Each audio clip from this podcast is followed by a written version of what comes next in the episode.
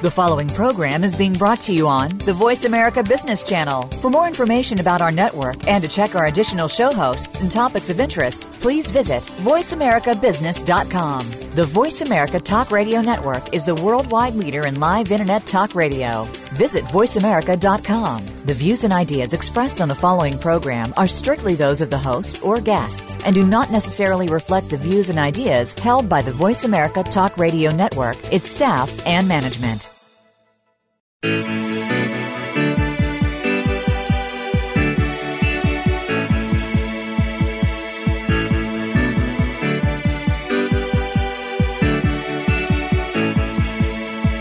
This hour of the Costa Report is brought to you by IBM. Big data at the speed of business. Welcome to the Costa Report. I'm Rebecca Costa, and thank you for joining me for another two hours of Straight Talk Radio. I want to welcome members of our military who are tuning in over the internet, and also new listeners in Silicon Valley, Chicago, and Boston. Thank you for being with us.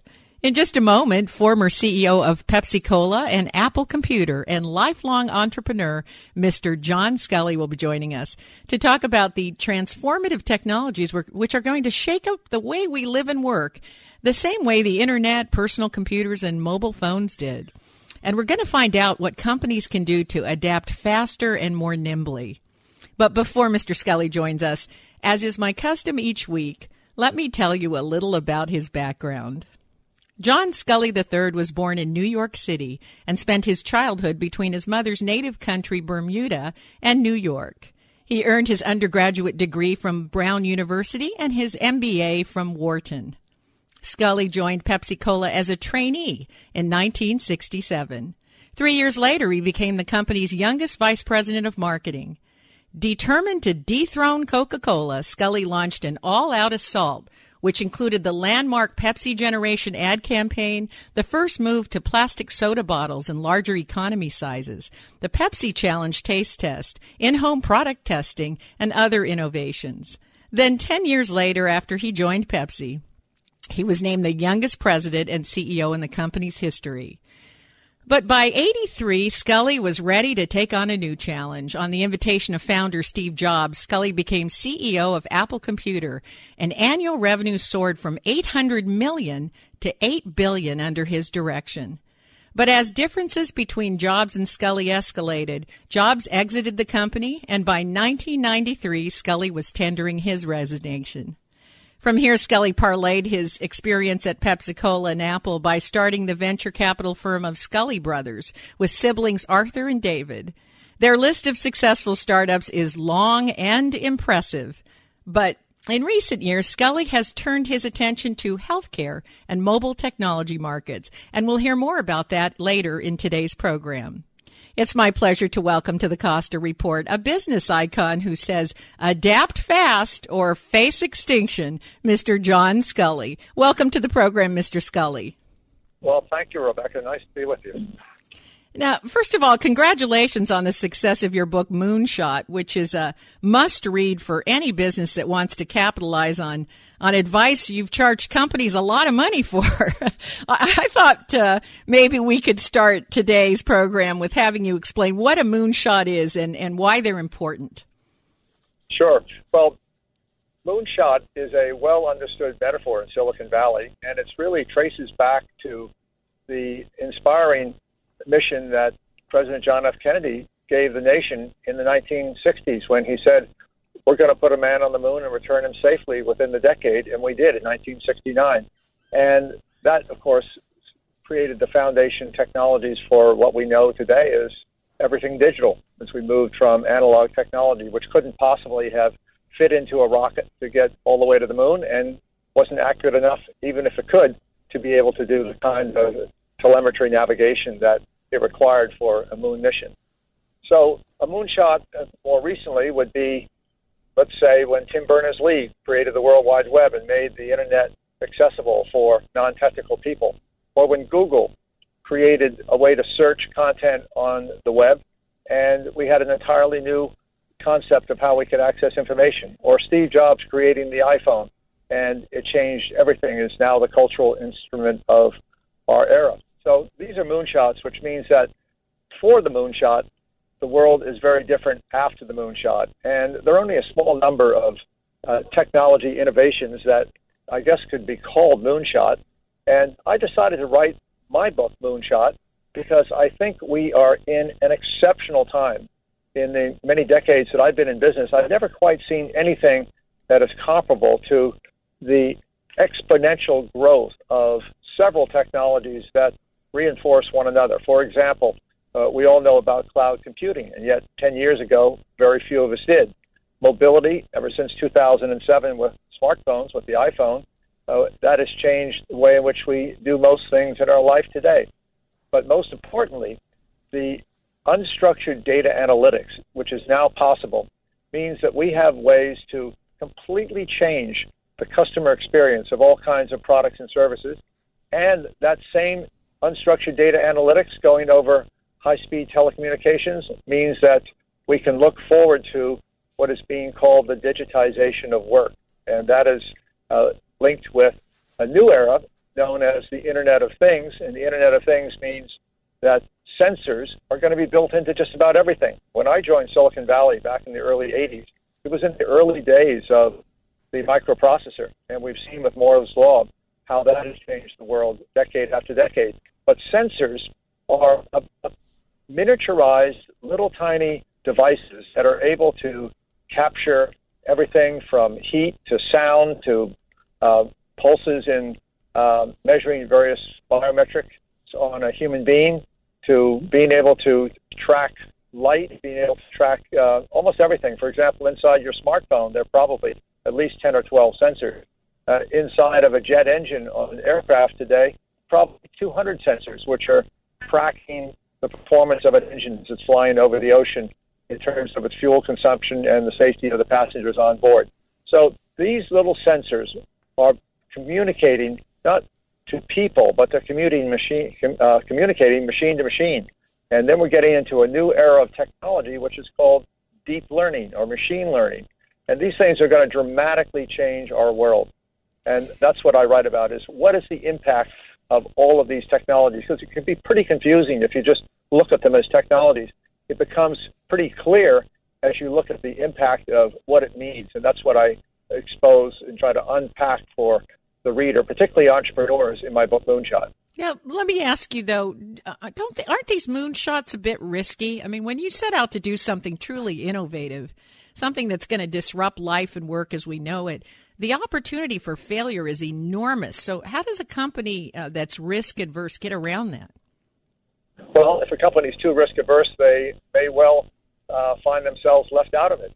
Uh, because what, what is happening with these, the moonshot is one big major impact, regardless of which of these technologies we're talking about. And that big impact is that we're seeing a market power shift from large incumbent companies that have traditionally had major franchises in industry after industry around the world.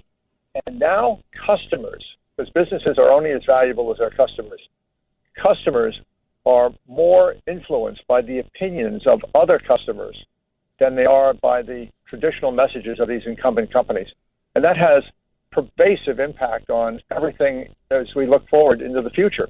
Every industry, every uh, product or service category is exposed to change because customers, if they like something, they're going to tell others about it. And because of the viral effect of these wireless technologies and data analytics and uh, the ability to use the cloud in a reliable, efficient way, it enables us to get the message out very rapidly what customers' opinions are. And we're seeing entirely new companies uh, redefining industries. And there are many examples that I give in, in the book Moonshot. But importantly, I have many conversations, many stories uh, that I was able to capture with uh, entrepreneurs I know and, and others I wanted to meet, went out and uh, found out how to get a hold of them. And so this is a book about uh, what successful entrepreneurs learned along the way. And most importantly, because you talked about risk taking, uh, in our culture, we give permission to fail. There's really no other culture in the world that gives permission to fail. In other cultures, people will say, well, gosh, you failed, so why should I work with you again? In our culture, our first reaction is, that's interesting. So what did you learn? that cultural advantage that we have, which means that you can actually exploit failure. Failure can actually become a resource. Well, that's a very good point, and we're going to talk about that when we come back from our first break. And when we do come back, we're going to find out where the next moonshots are likely to appear. You're listening to the Costa Report.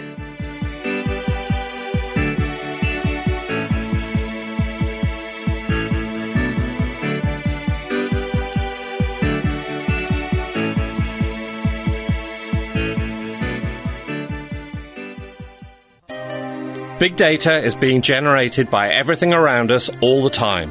Every digital process and social media exchange produce it. Systems, sensors, and mobile devices transmit it. Big data is arriving from multiple sources with ever increasing velocity, volume, and variety. It's becoming the world's newest resource for competitive advantage allowing decision making to move from the elite few to the empowered many. The escalating demand for insights requires a fundamentally new approach to architecture, tools, and practices. To extract meaningful value from big data, you need optimal processing power, analytics capabilities, and skills. Find out how IBM Big Data and Analytics can transform your business Visit www.ibm.com slash big data today. That's www.ibm.com slash big data. I'm here today with Scott Caraccioli of Caraccioli Cellars, recent winners of the best sparkling wine in the U.S. in the Champagne and Sparkling Wine World Championship. Congratulations, Scott. Thank you, Rebecca. Thanks for having me. So, what is it about your Brut Cuvée that beat all the other competitors around the world? We really focus on creating an expression of the Santa Lucia Highlands and doing it the right way. And when you control the process from the beginning to the end and you have talent like Michelle and top tier grapes, they really shine through. This was a worldwide competition. It was definitely a humbling experience. We were in a room with producers that have been making wine for over 100, 200 years and was a huge honor to have Tom Stevenson give us the best U.S. Sparkling Wine Award. We fared really well overall. We had three wines win Best of Class, which was great. Visit the Caraccioli Tasting Room on Dolores Street in Carmel by the Sea, or find us online at caracciolicellars.com or reach us by phone 831 622 7722. When you need legal help, call on the angel. It's a fact. We'll all need help to resolve a legal matter of one kind or another. When you find yourself in need of legal help, call on Angel Hess Attorney at Law. She's been helping people with legal documents for over 20 years. Now Angel has earned her master's in legal studies and Juris Doctorate and is licensed to practice law for you. I'm Angel Hess Attorney at Law. With my help, we can resolve your legal matters quickly and efficiently. I will listen to your needs and keep you informed of the pros and cons of each legal strategy. We will find the best course of action for you. And if I can't help you, then I will help you find someone who can. And today, Angel Hess has an angelic offer for each of UKSCO listeners and only UKSCO listeners. A free half hour consultation. That's right. Just pick up the phone and call her with your legal matter, mention KSCO, and get your free consultation today. When you find yourself in need of legal help, call on Angel L. Hess, attorney at law in Santa Cruz at 831-426-8536 or www.santacruzlegal.net. Want low prices, great savings, and excellent customer service? Look no further than Ben Lomond Market. My name is Meg McLean. I am the supervisor of the deli, and I also work as a meat cutter in our meat department. Our deli is wonderful. We have a self serve salad bar, fresh, beautiful vegetables and fruits and dressings for your delight. We have a help yourself hot case where you can do a little bit of this and a little bit of that. But we also continue to make meals for you. So if you want the rice bowl or the chicken meal, we are very happy to do that for you. Everything is made fresh in house every day. Beautiful meats, barbecued outside. We have fresh salads made every day. It's a wonderful, wonderful deli. In a hurry, you don't want to wait in line, we have our cold grab and go sandwiches ready made, salads already packaged up with utensils and salad dressing, twice baked potatoes, little containers of salads, potato salad, macaroni salad, dips, corn dogs, enchiladas, all kinds of things. You have to come into Ben Lomond Market and try us. A proud member of Think Local First, Santa Cruz County.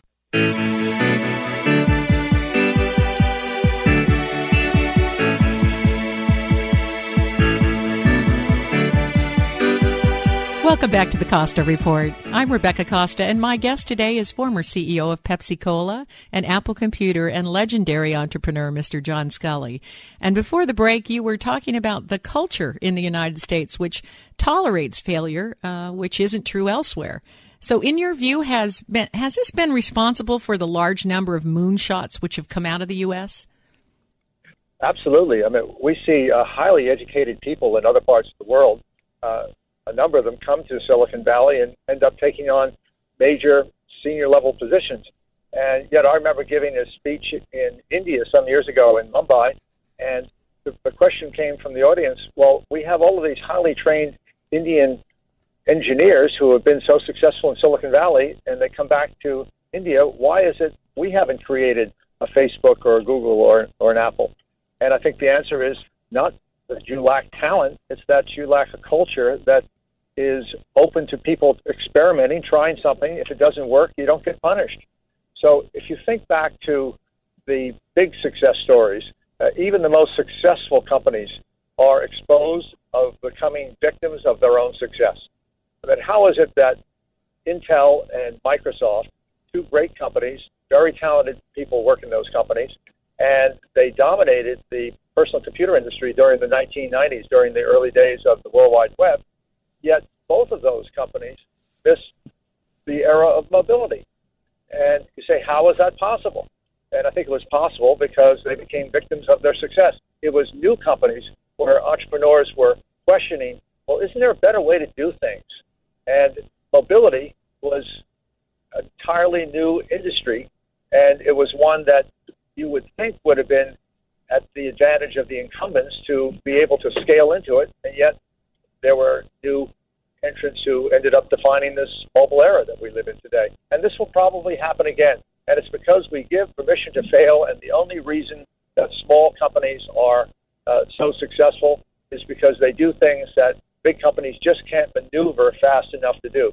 Big companies isn't this but let me ask you this isn't this normal for a company i mean we're pavlovian by nature if you do something that's successful then you want to repeat it. And so as you get larger, you continue to repeat the thing that you get goodies for. You get dopamine in your brain for succeeding. So you, you, you, eventually those behaviors inside a company become institutionalized. And it's very hard to change a corporate DNA, isn't it? You're absolutely right. And that's a great observation. And think of it this way. Uh, the one thing that all big organizations have in common is that they empower the middle managers with the authority to say no. And rarely does anyone have on their own in big organizations the authority to say yes. You have to go through a series of protocols and meetings and commitment committees and things of this sort. So it, it's really bureaucratic to get a yes in a big organization. And it's really easy to get a no. And that's a very simplified way of thinking about why is it that young, new, small companies that carry no baggage uh, are able to start with a clean sheet of paper and say, gee, I wonder if there's a better way to do things. And what I describe in Moonshot is that you start with the customer. Because of this era where the customer is in power, where the customer opinion counts so much, you want to solve a customer problem. So the big opportunity that I talk about is the business plan is really obsolete as a strategic idea. The business plan is for budgeting purposes. The customer plan is what defines the breakout opportunity of can a customer focus business attract new customers, retain those customers, monetize those customers, satisfy those customers in some unique way. It's all about the customer plan. So you and I come from a time when we used to. Do you remember writing up uh, three and five year business plans? It's inconceivable to people these days that we would do that. It, it really is. And here's what, what uh, really amazed me is that look at all the work that was put into writing even the annual business plan, which could take months to write it. And it might be a 70 or 80 page document. Absolutely. And then, and then the next year, uh, you do a summary of what happened the previous year, and you do it in about a page. And I used to think, well, why is it that when you look backwards, you can write in one page what happened, and yet when you look forward, you have to write 70 pages and spend months doing it? And the answer is that you have a different perspective when you're looking back than you do looking forward. And so you've got to learn how to look forward. And that's a lot about what I talk about. Something I learned working with Steve Jobs called zooming. It was what Steve called it. It was called zoom out, connect the dots, uh, find different domains that may not have anything uh, obvious in common, but Steve was brilliant and he would find ways to see things that other people didn't see, and he'd connect the dots, and then he'd say, okay, now you zoom in and you simplify and you focus on the customer experience. And he did that over and over again, and it's one of the great lessons that I think all of us can take advantage of and learn about. But but interestingly enough, um, there were times when even Apple Computer was not very risk tolerant. we have to remember they went through phases where they they were very dictatorial at moments, and then other times things opened up a little bit for them. Oh, that's true, uh, and you know it'll it'll happen to even some great new companies. I mean, it just it's bound to happen. It's kind of human nature, and and you uh, you articulated that really well. So uh, it's it's part of the law of large numbers that that uh, the bigger organizations get, the less tolerant they are to experiment and try new things. I mean, right. even in our culture in the U.S., which is more tolerant than perhaps any other in the world, you know, even we find that our big companies suffer from becoming victims of their own success. Although recently, I have to tell you, I met one of the vice presidents at Coca Cola, and uh, he claimed that uh, the consumer's tolerance for failure is actually a little bit higher than we might think. Uh, and he happened to mention that Coca Cola first tried to sell their flavored uh, vitamin water in a can like their other beverages. And yeah. the consumers hated water in a can. Uh, they were complaining it wasn't carbonated. They expected it to be carbonated. They had certain expectations with things that were uh, uh, that uh, were delivered to them in a can. So uh, Coca-Cola went back to the drawing board and they came out with a with clear plastic bottles with you know very clear water that we can see today. So can a company uh, reverse a, a risk that fails? Absolutely, and and I describe people who do that well as adaptive innovators. So we don't all have to be Larry Page, Bill Gates, Mark Zuckerberg, Elon Musk, uh, but we can be, you know, part of this entrepreneurial, try new things, take risks, make mistakes, take advantage of these exponential growth technologies we were talking about earlier. And what you really need is the curiosity and the willingness to experiment and adapt. It's all about not just pure innovation and invention, it's about adaptive innovation. If you think back to uh, what Darwin really talked about with evolution, it wasn't just the survival of the fittest, it was the survival of those species that were able to adapt to a changing environment. And it's no different for us as we look at building businesses. Well, it's interesting that you bring that up. I think in the second hour I'm going to talk about that. You, you, I am a trained uh, evolutionary biologist, and so when I look at businesses, I am always looking at a continuum of adapting uh, that you can never really stop because uh, if you do stop, the environment's bound to change, and uh, you're going to ba- become one of the 99% of the species on the Earth that uh, no longer exist. They were simply were not able to uh, adapt efficiently. Now we're going to take another break, and when we come back, we will hear more from John Sculley. You're listening to the Costa Report.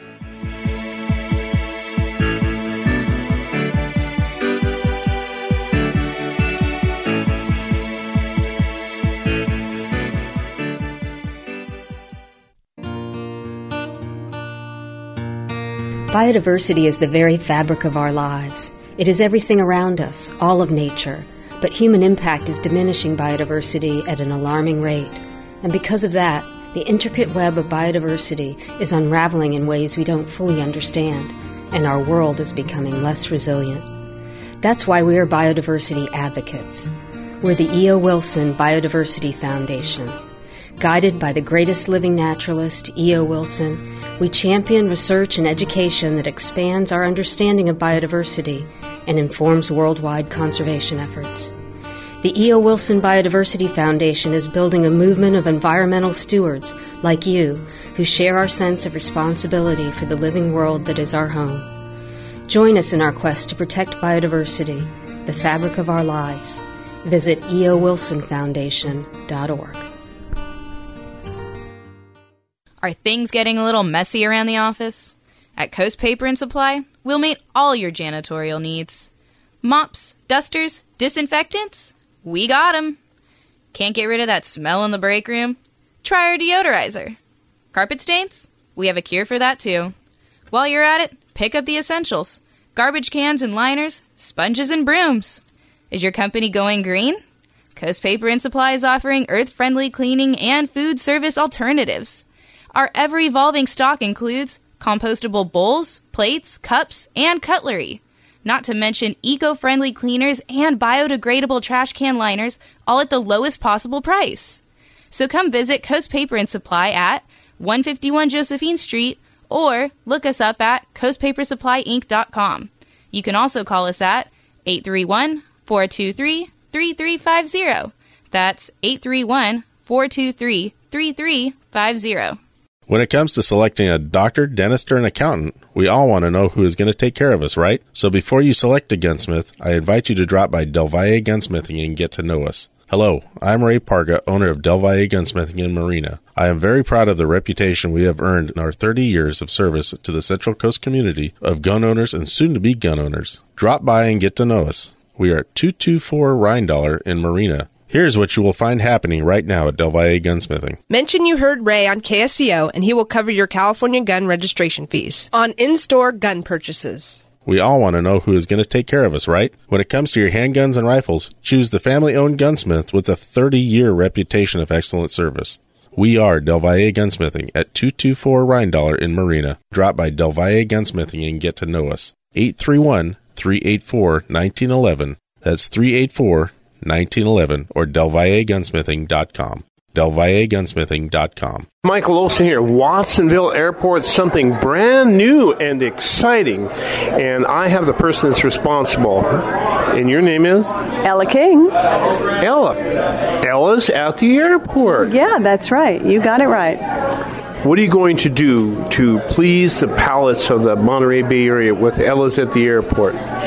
Uh, well, we are working with mostly local, organic, sustainable seafoods, grass fed meats. So you start with that, and from there we build a beautiful meal, be it lunch, dinner, or weekend brunch. I think that from there we've got you covered. Ella's at the airport also has a great outdoor seating area where you can watch the airplanes come and go, and we also feature a full bar.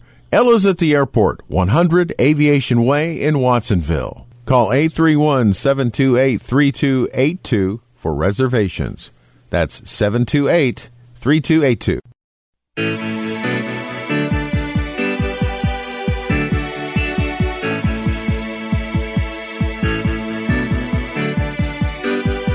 Welcome back to the Costa Report. I'm Rebecca Costa, and my guest today is John Sculley.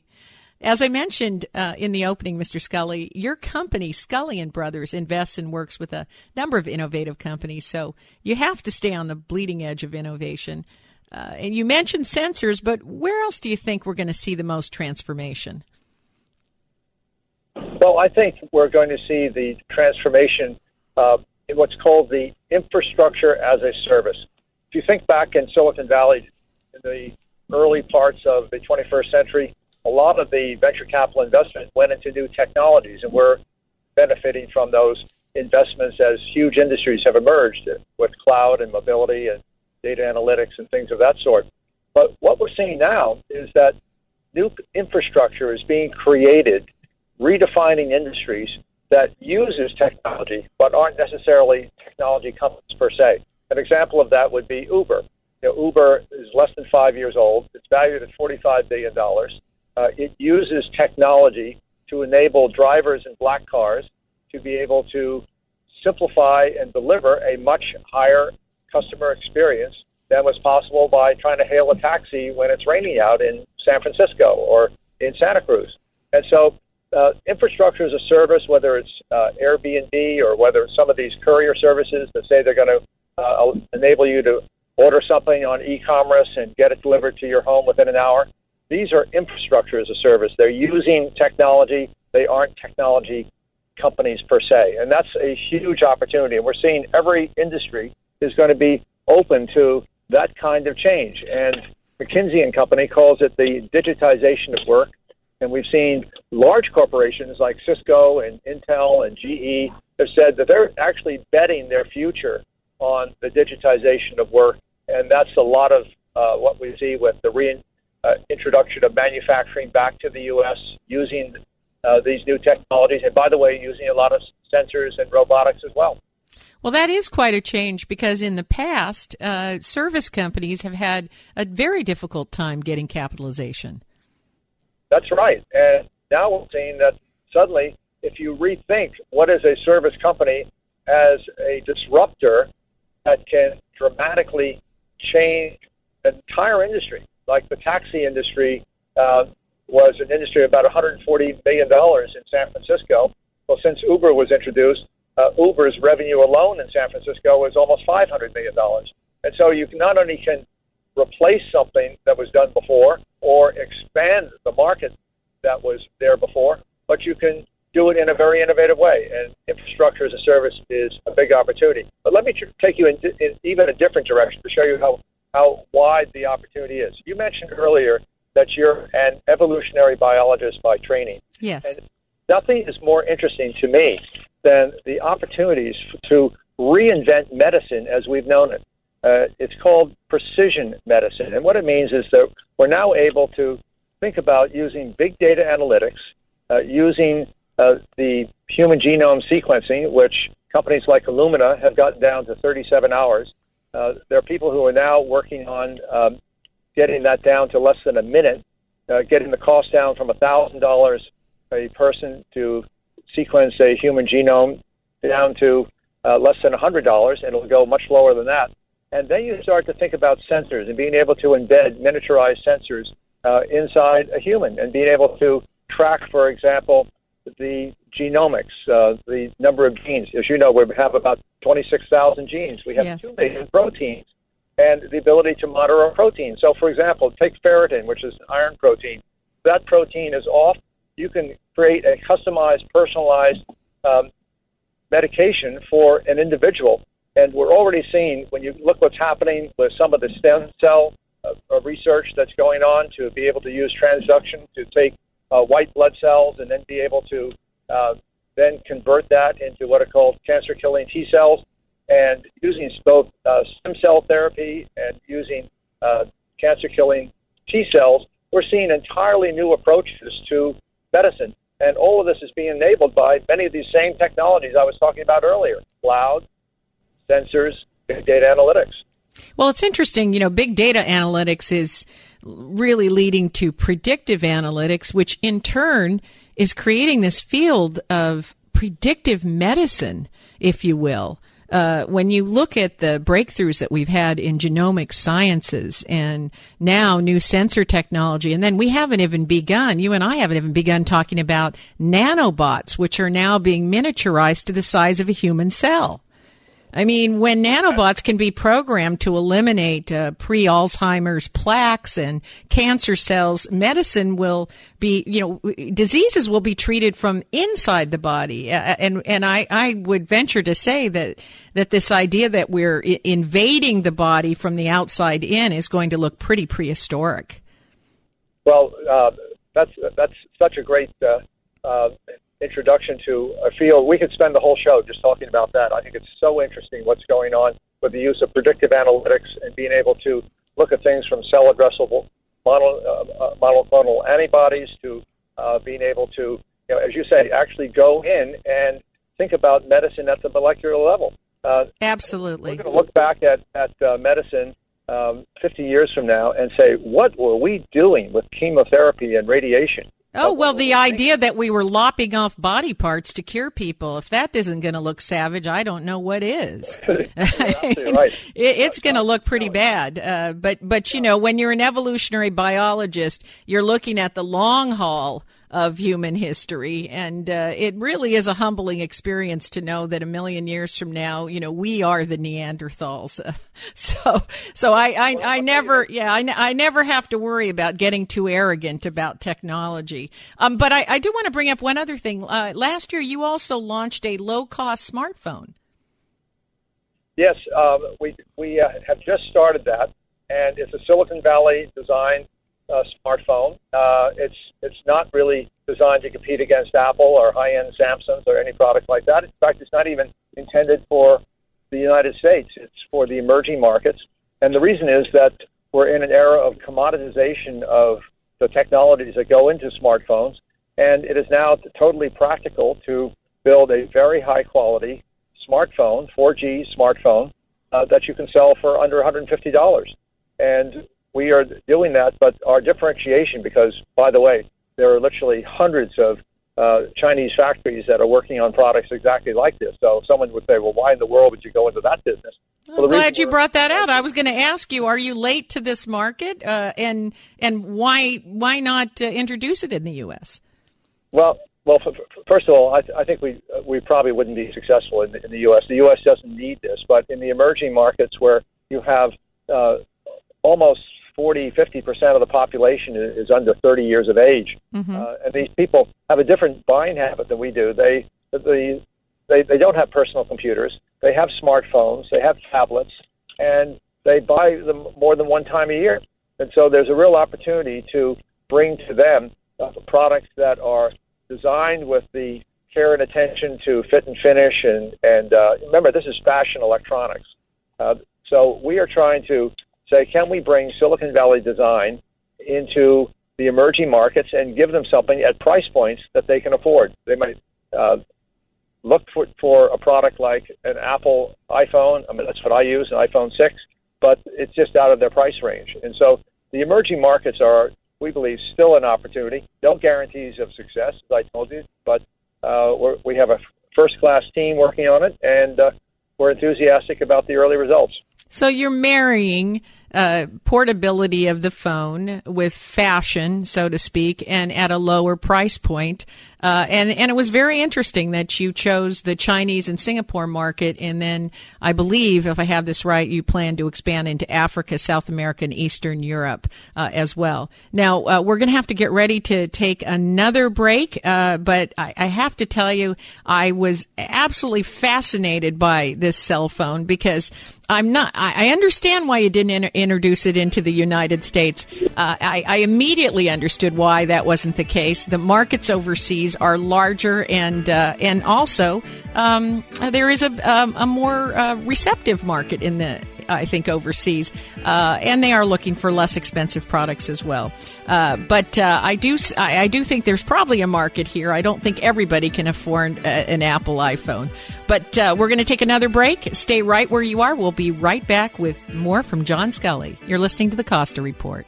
If you're wondering what to do with all that data you're creating, do I have an offer for you? Tableau is drag and drop software that people of any skill level can use to analyze and turn data into something actionable. That's right. I said actionable. And isn't that what all that data is for? With Tableau, you can connect to any data in virtually any format and visualize it on the fly. Databases, spreadsheets, even big data sources are instantly combined into usable charts, graphs, reports, and dashboards. People can analyze data and drag and drop at 10 times the speed of a traditional business intelligence system. But the most impressive thing about Tableau is that anyone can use it. And just to prove the point, you can get a free 14 day trial from Tableau just by mentioning you heard this ad. But do it now because this offer won't last. For your free 14 day trial, visit Tableau at T-A-B-L-E-A-U dot com slash Costa. That's tableau.com slash Costa. Tableau software. What's your data trying to tell you? Do you love creating salads as much as you enjoy eating them? Hi, I'm Amy Tobin, cookbook author and culinary expert. Dole inspires fresh and wholesome dishes for any meal with their wide selection of salad blends and all natural salad kits. From the mild and tender texture of sweet butter lettuce to the crunch of classic romaine sprinkled with colorful shredded carrots and red cabbage, Dole has over 30 salad blends to satisfy every palate. If you're looking for the ultimate in convenience, try Dole's unique salad kit combinations that include farm fresh lettuces and vegetables, mouth watering all natural toppings, and specially made dressings. It's all you need to make a distinctively delicious salad. The possibilities are endless. Visit www.dolesalads.com for recipes and other ideas to feed your culinary imagination. Is your internet connection slow? Do you experience outages or dread calling customer support? How about your latency? Etheric Networks can help you. Etheric Networks is the Bay Area's locally owned alternative to DSL satellite and cable. Etheric provides fast, reliable, symmetric internet via our wholly owned network of towers covering the Bay Area from Salinas to Santa Cruz to Sausalito. We install a two foot dish on your building and point it to one of our towers to connect you directly to the major data centers of Silicon Valley. Etheric directly connects to tier one companies like Google, Facebook, and Amazon to ensure high quality service from your building to the world. KSCO Residential Special. Residential service up to 10 megabits per second, symmetric. That's up and down for $85 a month and $199 installation. With guaranteed minimum speeds and uptime, unlike our competitors. Etheric Networks. Call 650-399-4200. That's 650-399-4200. Etheric.net. That's E-T-H-E-R-I-C dot net. Hi, it's Charlie from the Garden Company, your locally owned garden center. Did you know that fall is really the best time for planting? The soil is warm, the days are cooler, and El Nino rains are on the way. Perfect conditions for fast root growth on new, drought tolerant perennials, shrubs, trees, vines, and ground covers. We have so many beautiful choices native to dry climates around the world, and a great selection of succulents. Enjoy the early darkness in your garden with colorful, glowing, hand blown art glass garden stakes with solar powered LED lights. And let us show you the best organic seeds and seedlings for an extended harvest from your fall and winter vegetable garden. Visit the Garden Company Nursery and Gift Shop and see why Good Times readers voted us Best Garden Supply. We're at 2218 Mission Street, across from Safeway on the west side of Santa Cruz. Like us on Facebook at facebook.com slash The Garden Co. The Garden Company Nursery and Gift Shop, proud member of Think Local First.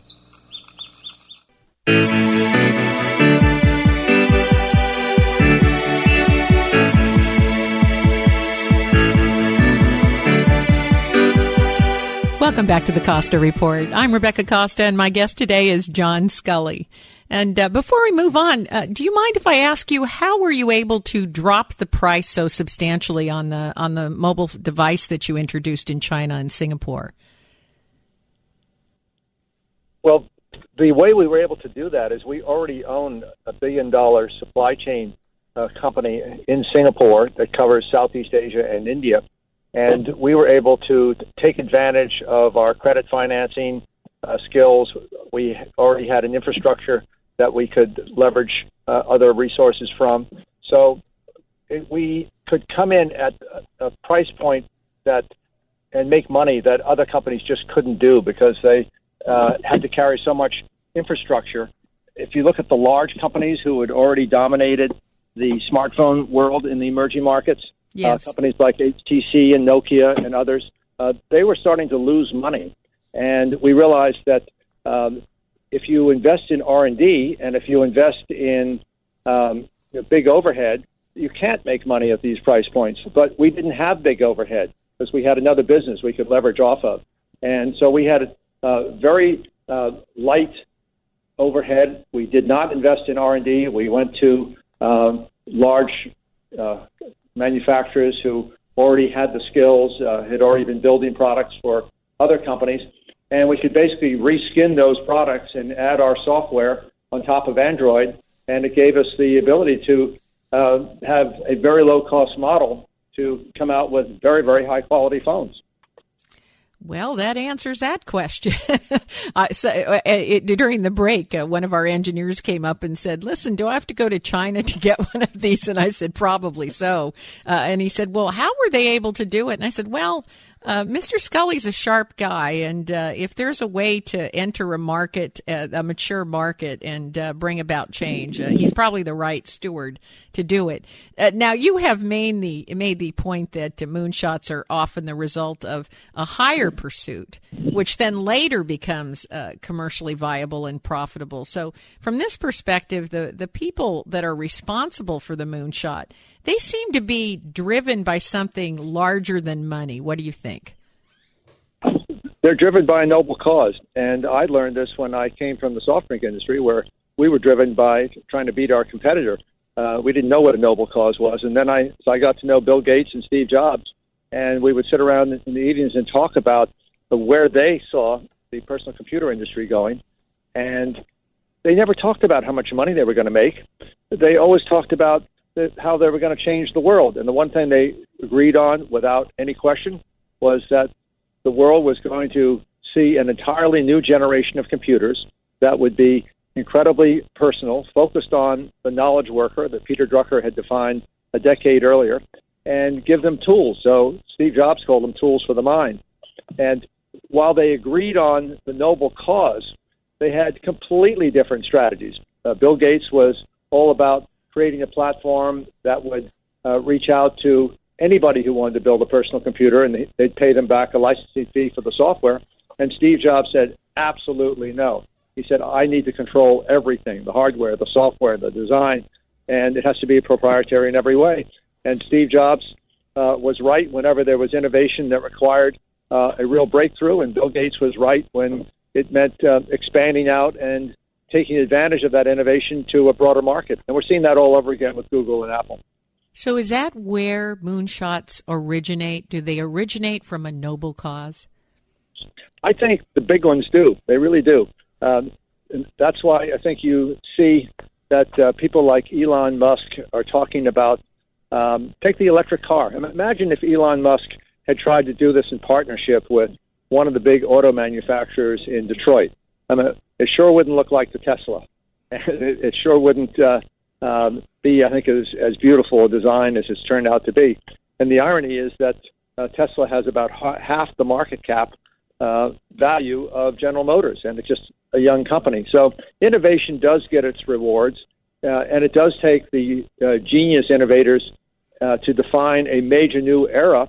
But there's an opportunity for the rest of us, the adaptive innovators, to be able to learn the lessons from that. And that's what I tried to uh, write about in Moonshot. Moonshot is not an autobiography. Moonshot is uh, the lessons learned by me and by many others, the entrepreneurs I work with, um, many I just know and respect. That what is it that we learn that can be generalized and applied by other people who want to be entrepreneurs, who want to build their own breakthrough companies and be adaptive innovators. So uh, I felt that when I go to business schools, Rebecca, they are talking about case histories of experiences that senior executives have in large organizations. And yet I see so many young entrepreneurs skip over business school because business schools don't teach them the things they need to know. How do you raise capital? How do you recruit a team to believe in what you believe in? How do you get proof of concept? How do you go from proof of concept to expansion? You know, how do you deal about a crisis? We all have them if you're taking risks and your back is against the wall and how do you pivot come out of it alive? And these are the types of things that entrepreneurs shared with me their experiences and what we tried to put into some principles that could be useful to other people who want to build their own companies in the future. Well, I'm glad you brought that up because when we talk about a noble cause and we talk about how the Steve Jobs or or how Google came about, um, and and we look at the origins of these moonshots and these disruptive and and uh, really sea changes, if you will, that occur. Um, is there anything that governments can do to encourage or discourage that kind of risk taking or, or, or going after moonshots? I mean, if Obama called you into the Oval Office tomorrow, what would, what advice would you give him to spur innovation? Here's what I would tell him. I, I would say, Mr. President, uh, the, all the jobs in the U.S. are created by small and medium sized companies. So when the government gives you statistics on job creation, uh, some people may think that government's creating jobs. They don't. Uh, they're actually uh, eliminating jobs in the government. They may think big companies create jobs. They actually don't. They're eliminating jobs as well. All of the job creation is coming from small and medium business. And I would say, Mr. President, we need to think about how do we create a clearer runway for entrepreneurs to prosper because their prosperity is going to be translated into the prosperity growth of the country. And that means that government should focus on how do we educate people. So I think, frankly, uh, a good idea of extending more free education in community colleges uh, does make sense. So it opens it up for more people to get education beyond the high school level. On the other hand, I think government needs to get out of the way and reduce a lot of the obstacles that entrepreneurs have when they try to start companies. And so uh, I think the challenge that people in government have is that they don't realize that large organizations, and it doesn't make any difference whether it's free enterprise organizations or government organizations, large organizations have built in barriers to want to change, built in barriers to want to innovate. And so you're not going to have innovation in the government. You're going to have innovation with entrepreneurs. And government ought to say, what can I do to help? Not uh, what can I do as a government my, uh, ourselves to be innovative. Well, I think there's probably a lot of listeners that are nodding their head up and down right now. If I know our listeners, they'll be emailing me and saying, have John Sculley come back again. Unfortunately, we are out of time for this hour. But uh, before we say goodbye, I want to thank you uh, for your wonderful book, Moonshot, and also ma- taking time out of your busy schedule to be with us today. Thank you, Mr. Sculley. Thank you, Rebecca. Nice to be with you. And you can get Moonshot at Amazon. We have audio books. We have ebooks and hardcover books. And uh, thanks a lot for letting me come and talk about it. Absolutely. Come back soon. If your station is leaving us after this hour and you have a question or a comment to make about our interview with John Sculley, you can email me at RebeccaCosta.com or drop me a note on Facebook, Twitter, LinkedIn. We're all over the internet. And if you joined our broadcast late or missed the interview with John Sculley and you want to listen to what uh, previous guests had to say, remember you can always download episodes of the Costa Report from our website, Apple iTunes, Podbean, and our YouTube channel. And you'll also find our weekly radio blog posted every week on our webpage. The blog captures the headline news from every interview, so if you ever have to miss a program, and I hope you won't, you can still read the blog. It's short, to the point, and guaranteed to make you feel a whole lot smarter. My guest next week is former Senator from Texas, Phil Gramm, who says Clinton found a way to work with the Republican Congress, and Ronald Reagan never let partisan crossfire stop him. Find out why Gramm says Washington is on the move again. Don't miss Senator Phil Gramm next week on the only weekly news program that puts policy ahead of politics. Now stay tuned for a second hour of Straight Talk Radio. You're listening to the Costa Report.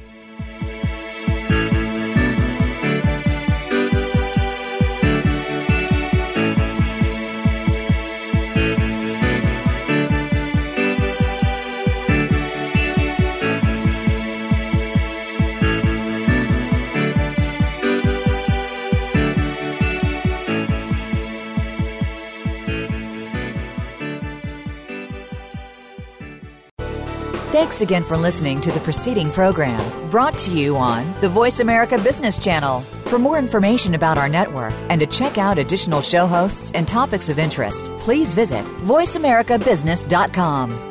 The Voice America Talk Radio Network is the worldwide leader in live Internet talk radio.